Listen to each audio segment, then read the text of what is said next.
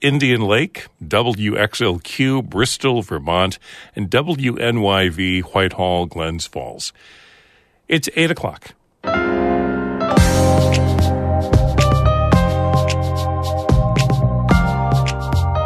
Good morning. This is Northern Light for Thursday, November 30th. I'm Monica Sandreczki. And I'm Todd Moe. The St. Regis Mohawk tribe wants to bring more tourists to Akwesasne. So Akwesasne Travel is training local artists and entrepreneurs to teach Mohawk culture for tours. We want people to always be in the front row, able to ask questions or hear every word that's said we're sharing some language, uh, Mohawk language, and we don't want that to go over someone's head because they weren't standing close enough. Veterinarians are urging dog owners to look out for a respiratory illness that has sickened dogs in several states, but not New York so far. And a couple in Lowville has turned the old county jail into a cafe. It would certainly be a lot easier and cheaper to build from scratch, but we really want to see an old space being used and given new life. Also, we'll meet the Lo-Fi Band performing in Burlington tomorrow night. Petite League is a treasure trove of catchy melodies and nostalgia-infused lyrics, music, and conversation coming up on Northern Light. Stick with us.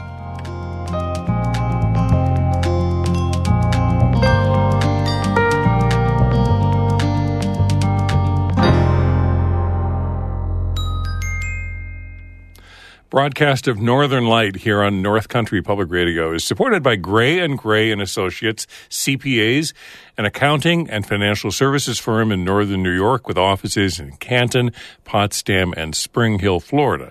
GrayCPAS.com. And by AdirondackExplorer.com and AdirondackAlmanac.com, presenting daily updated news on public policy, environmental issues, and local communities in the Adirondack Park.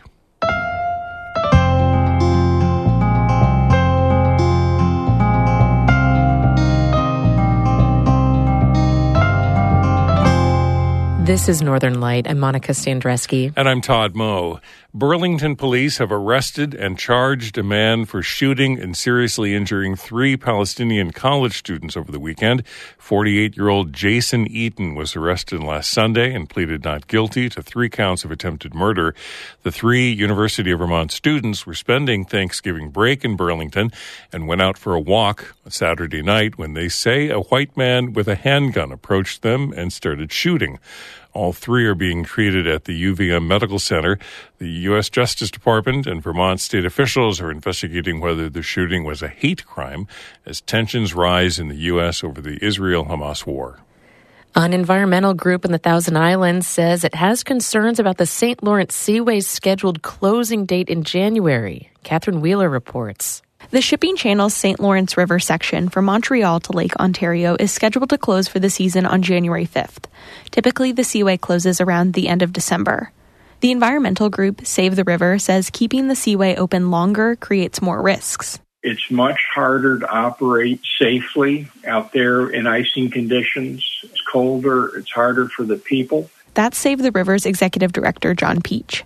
Peach says ice builds up on the shoreline quickly, and any spilled material could be trapped under ice and couldn't be cleaned up until it melts. But if you have a spill and the contaminants, the pollution get underneath the ice, there's not good technology that's out there on cleaning up underneath the ice. Peach says there's also more safety risks for first responders if there was an accident. As you start to operate in these cold weather and icing and snowy conditions, it gets hazardous to launch a small boat and to get people into a small boat and to get out to the ship. Uh, working off docks when docks are icy is a problem. Peach says Save the River has sent a letter to the Seaway's administrator. He says they want the Seaway to ask shippers with empty or small loads to combine loads to get product in and out faster.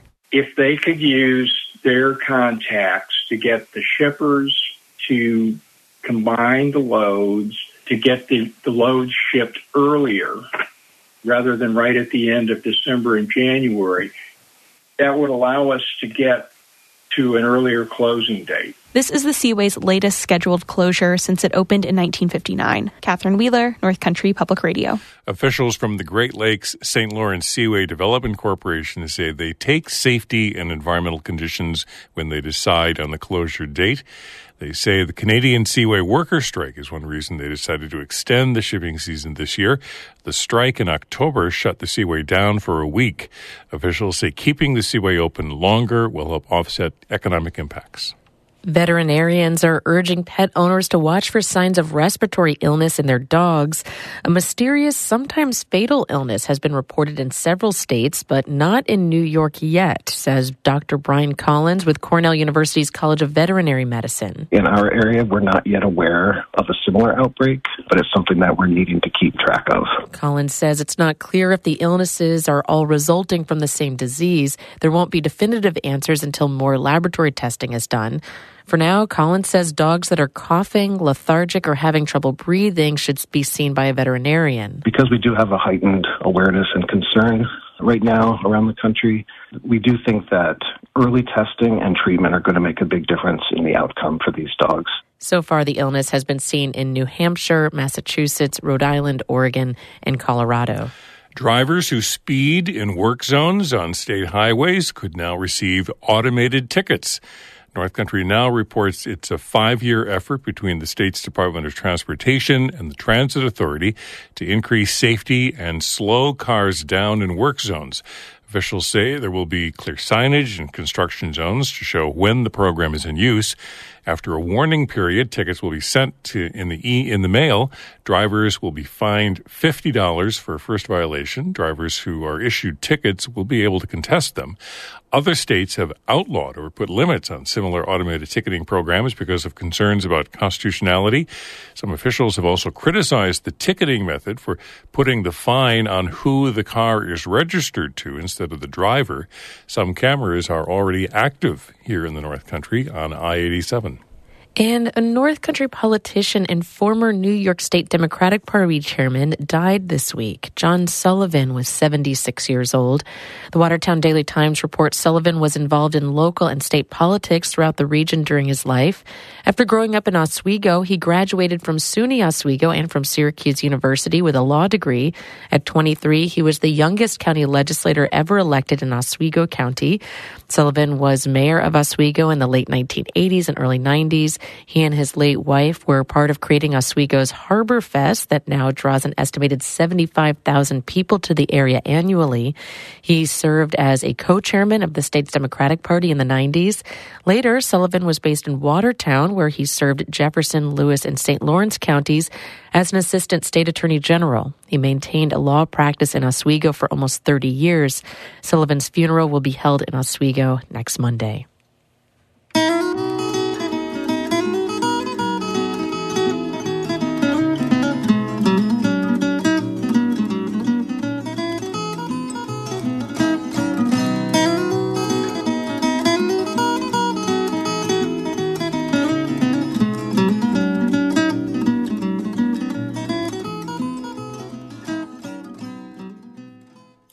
Most people love pastries, and many of us need coffee to function. The cafe is a natural combination, especially for one Lowville couple, a baker and a coffee roaster. Anna Williams Bergen has this North Country at Work story. Most people don't want to go to jail, but in Lowville, there's one exception. St. Drogo's Cafe and Bakehouse, a sheriff's residence and jail turned coffee bar with pastries. It is a jail, so there are there's a lot of metal and cement everywhere. They actually built the jail cells first and then built the building around it. That's Vanessa Gilbert. She and her husband Scott own St. Drogo's. They also run Tug Hill Artisan Roasters, where they roast specialty coffee in the same building. Scott started roasting coffee in 2016, working out of a two room shed. Around the same time, Vanessa was baking out of their kitchen and selling at farmers markets. And as far as baking bread, that was just something that I thought I could do as a stay at home mom. They wanted to merge the businesses and open a cafe, so they started looking for a space. In 2020, they found the Old County Jail. It's a big two story brick building built in 1864. And Gilbert says it's a great location, right in Lowville's downtown core with a big lawn and it was a little bit of a process to figure out if we could even purchase the building just because it was full of lead and asbestos. So, um, thus began the long journey of grant writing and trying to figure it all out. After lots of repair work, the lead and asbestos are gone, and they finally moved in in last February. Now they have a commercial kitchen for baking, a roasting setup, and the cafe space. They're still working on renovations. Only about a third of the building is finished it would certainly be a lot easier and cheaper to build from scratch, but we really want to see an old space being used and given new life. The ultimate vision is a full service cafe with sandwiches plus commercial space for other businesses. They are keeping a close eye on their carbon footprint with an afterburn system that eliminates roasting emissions. They plan to add a heat pump and a high speed EV charger to their parking lot, which could help bring people traveling through to their business. It takes some creativity to be able to run a small business in a small town. Gilbert says diversity has been a big part of their success. In addition to the cafe, they have a mobile coffee truck and do lots of wholesale. Picture sheets of pastries and kegs of cold brew.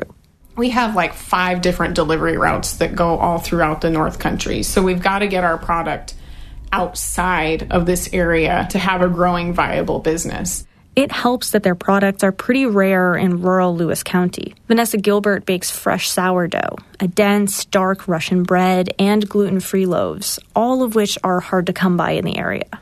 The coffee they roast is specialty grade. That means it scores really high on a quality grading system. There's also a big emphasis on direct trade with growers. So that you have less middlemen in between where that seed is coming from and where it's being roasted.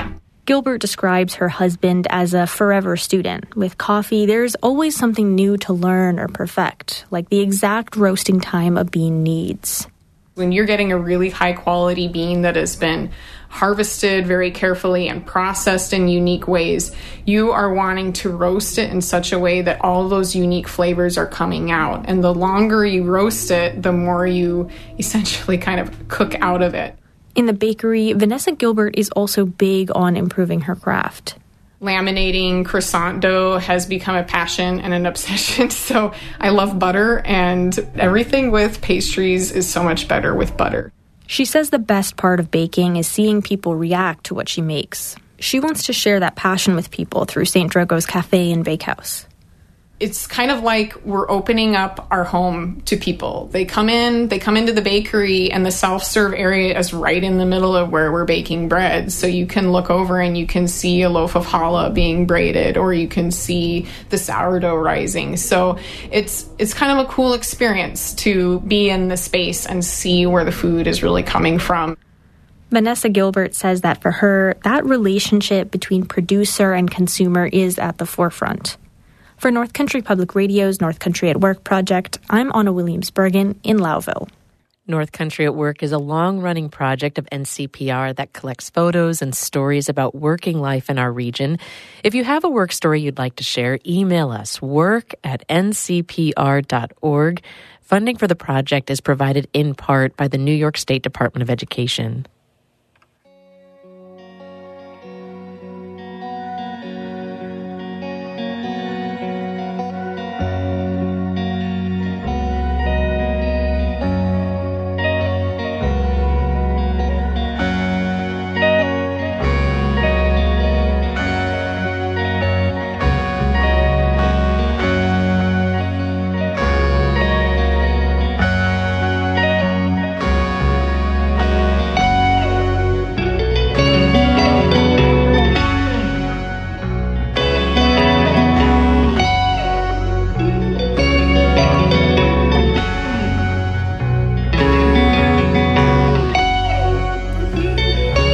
You're listening to Northern Light here on North Country Public Radio, 14 minutes past 8. Good morning. I'm Todd Moe. And I'm Monica Sandreczki.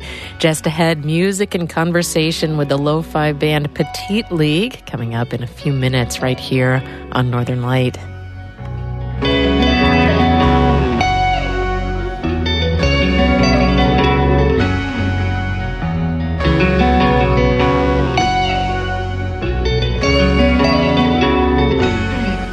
Music from Watertown by Mark Corey.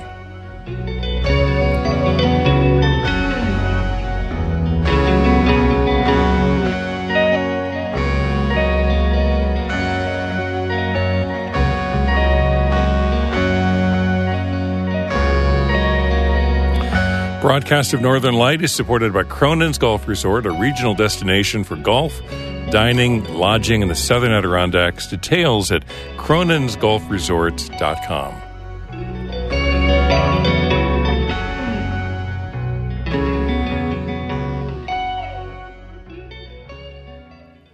The St. Regis Mohawk tribe wants to bring more tourists to Akwesasne. Akwesasne Travel is designing tours to show off the community on its own terms by training local artists and entrepreneurs to teach Mohawk culture. We hear from Catherine Wheeler again on how they're breaking stereotypes about Indigenous people and educating visitors. It's a warm September day on the St. Lawrence River. The sky is blue and the sun sparkles off the water. A small group of people step onto a pontoon, hair blowing in the wind. So, welcome everyone to Mohawk Journeys. Uh, my name is Chessie, and I'll be your tour guide today. Chessie Thomas owns Mohawk Journeys. It's a boat tour company that offers fun days out on the water with family or friends, and now cultural cruises. A travel writer from Massena, a tour guide from New York City, and some St. Lawrence University officials all sit on the boat, taking in Akwesasne from the water. It's part of a familiarization tour Akwesasne Travel planned to practice new tours they've been working on. Getting on a boat is a common way to show visitors the community. On the right, this is Cornwall Island. We glide right along the international border and start learning about the history of Akwesasne.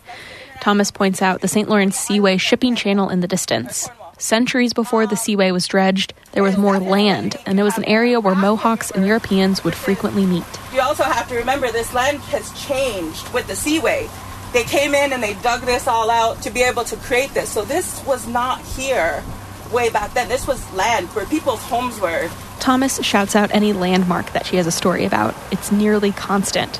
From random local trivia. This island right here used to have goats on it. First there was two goats, then there was like 10 goats. To how seaway freighters' wakes are eroding the coastline. We're losing a lot of land each year with bigger boats, no wake zones, things like that.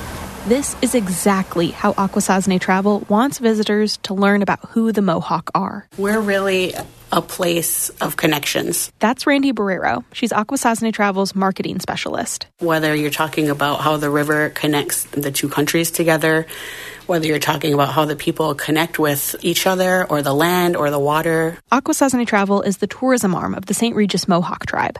Three years ago, the group created cultural tours to educate visitors about Akwesasne on the community's own terms.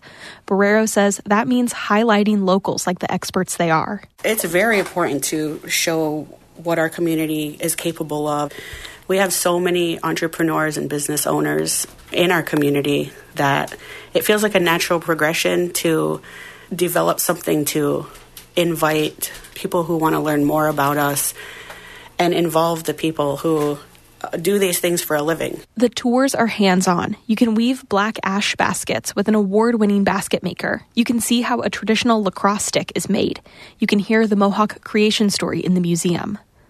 Barrero says the tours are meant for small groups. They want visitors to walk away having been an active part of the experience. We want people to always be in the front row, able to ask questions or hear every word that's said we're sharing some language, uh, Mohawk language, and we don't want that to go over someone's head because they weren't standing close enough. Latoya Rourke builds the tours from the ground up. As Akwesasne Travel's training manager, she teaches artists and business owners to become tour hosts. I always say it almost feels like counseling at first because they don't see the value in themselves yet. Sometimes it's starting with an artist who's never sold their work at a market, or it's an established business owner learning how to demonstrate their craft. Rourke says she teaches them how to do it all craft their stories for tours, pricing, and marketing. She says it's rewarding to see her neighbors grow. When they're in this first phase where you're still empowering them to see the value in themselves and as an artist, and then when you see them start doing tours, it's almost like they're your family and you're seeing them grow. It's good to see them be proud of who they are and what they do and the work they do. And Rourke says the tour hosts are paid for all of their work, so they know their value. Kelly Back owns Fire Loom Creations. She makes custom beaded loom belts, Gustoa headbands for ceremonies, and more. One day, she heard Rourke was looking for new tours and got in touch with her. And she's like, you know what? We were thinking of you, hoping you would come to us. Let's start. And I said, okay. Back hosts the tours in her backyard. During them, she shares her Mohawk name, Jelly Wayas, and how her business grew out of making a belt and Gustoa headband for her husband on their wedding day. I have a little loom kit all set up for them and all the materials that they need. While she teaches the visitors how to loom a two row wampum belt, she explains why they're making this design and the evolution of the materials and beads used to make the belts. We help them finish it so that it becomes a bracelet for them. So they get a little piece to take home that they've made on their own. Back says the community benefits when they're able to share these parts of their culture. I feel like it's an honorable position to be a host and a teacher of something to do with our culture. I, I really find that's a pretty big honor and fun at the same time because it's something I love to do. And I get to do it in my own home, in my backyard, with my family. I mean, can't get any better than that. Rourke says Akwesasne Travel isn't following a blueprint for growing their tourism economy. She says they're doing it the right way, putting their community first and providing meaningful support to budding and established entrepreneurs. She says building the cultural tours is about taking back their power. A lot of times, First Nation or tribal communities, the narrative that's being told isn't always told by us firsthand. And a lot of times it's negative, right? It's the negative part of our community. And every community has that. Every place or town or state has that, but it shouldn't always be spotlighted. And we have so much great cultural experiences and stories to be told. Barrero says Akwesasne Travel is a part of working on plans to create a cultural center and museum, a bigger space to house art where the community and visitors can come and learn about the Mohawk past and present. Catherine Wheeler, North Country Public Radio in Akwesasne.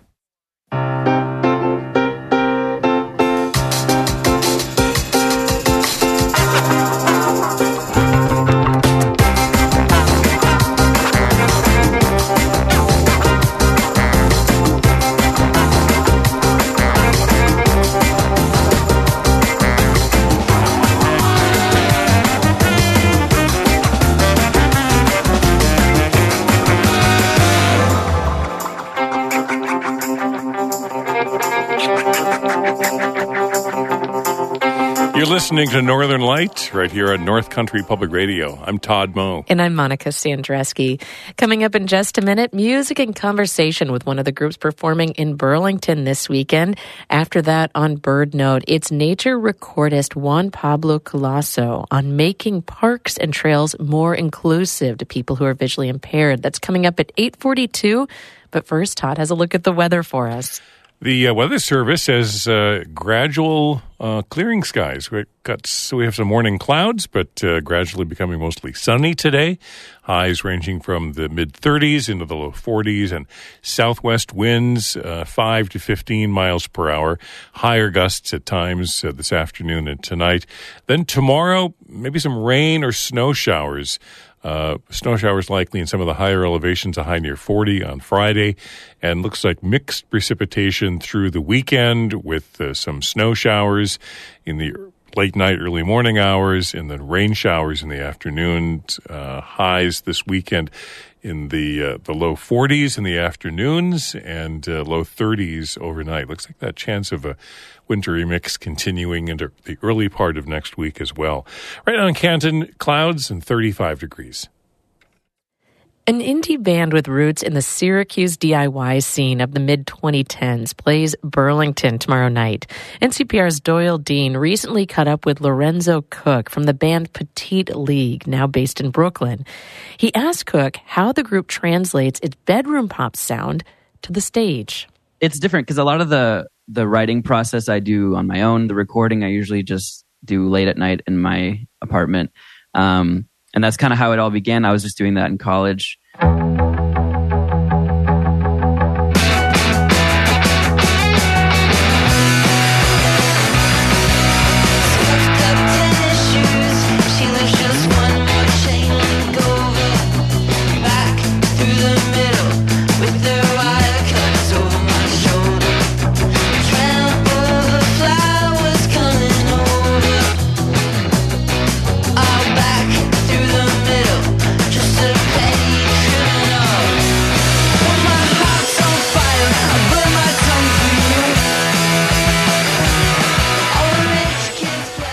Lived with all these guys that we play with um, for, and I've known them for like a decade. So when we started playing out, uh, like I think we started playing shows in 2015. So right when it started, it was automatically like bringing in their sensibilities to the live thing. So a little bit, I'd say like the difference between the recordings and how we play live, it's a little bit heavier, a little bit more guitar y, and it's cool. It's it's it's. A, I really like when bands are like that. They're a little different um, live versus you know the recordings.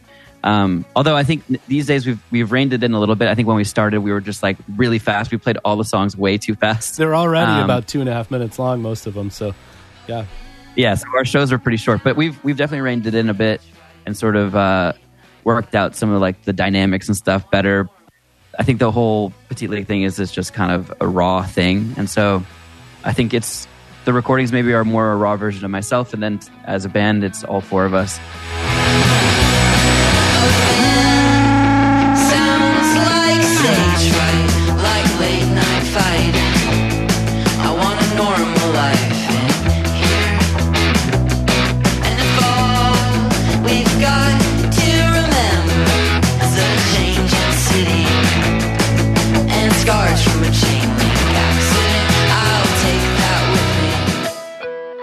It's interesting that you say you record late at night and, and pretty much on your own. It really has that.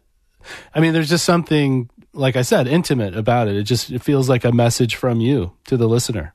Is that what you're aiming for? Or I think so. I mean, it's just one of those things that I've always done it in a certain way, and it's kind of all I know. So I haven't really ever made music with the intention of it not feeling somewhat personal, personal and personalized.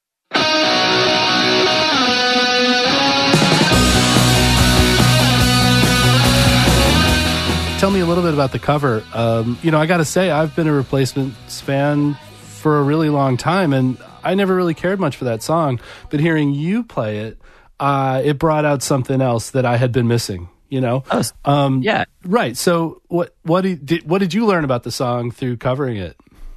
Uh, man, st- structurally pretty interesting. Like, uh, some of the like, I'm you know I'm very used to like three chord, three chords, super simple, super simple. And not that the song isn't simple, but by listening to it over and over and playing it that way, there's a dissonance that you don't really pick up the first time you listen to it. It's it's a dark song.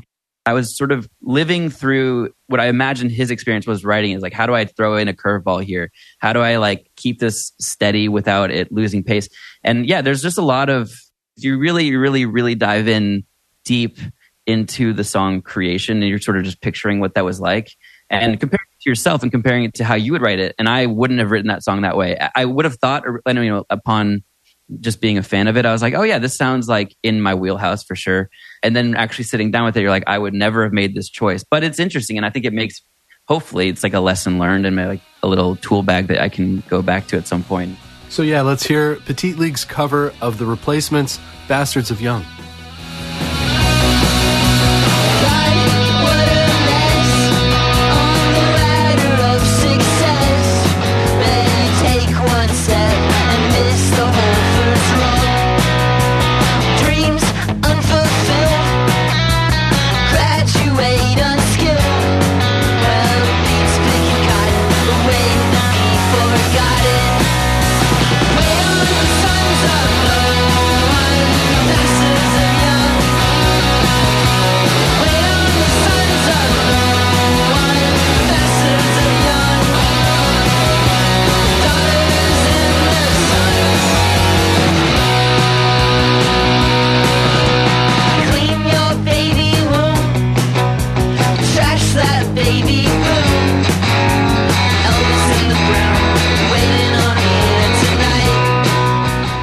That was Lorenzo Cook from the Brooklyn based band Petite League, speaking with Dean's List host Doyle Dean. The band plays a free show tomorrow at Foam Brewers in Burlington. They're joined by Albany's Bruiser and Bicycle and Burlington's own The Burning Sun. There's more information about the show on our website, ncpr.org, and at ncpr.org slash Dean's List. And of course, don't forget to tune into the Dean's List every Monday afternoon from 3 to 5, only here on North Country Public Radio. That's it for the show. I'm Monica Sandreczki. And I'm Todd Moe. Be well.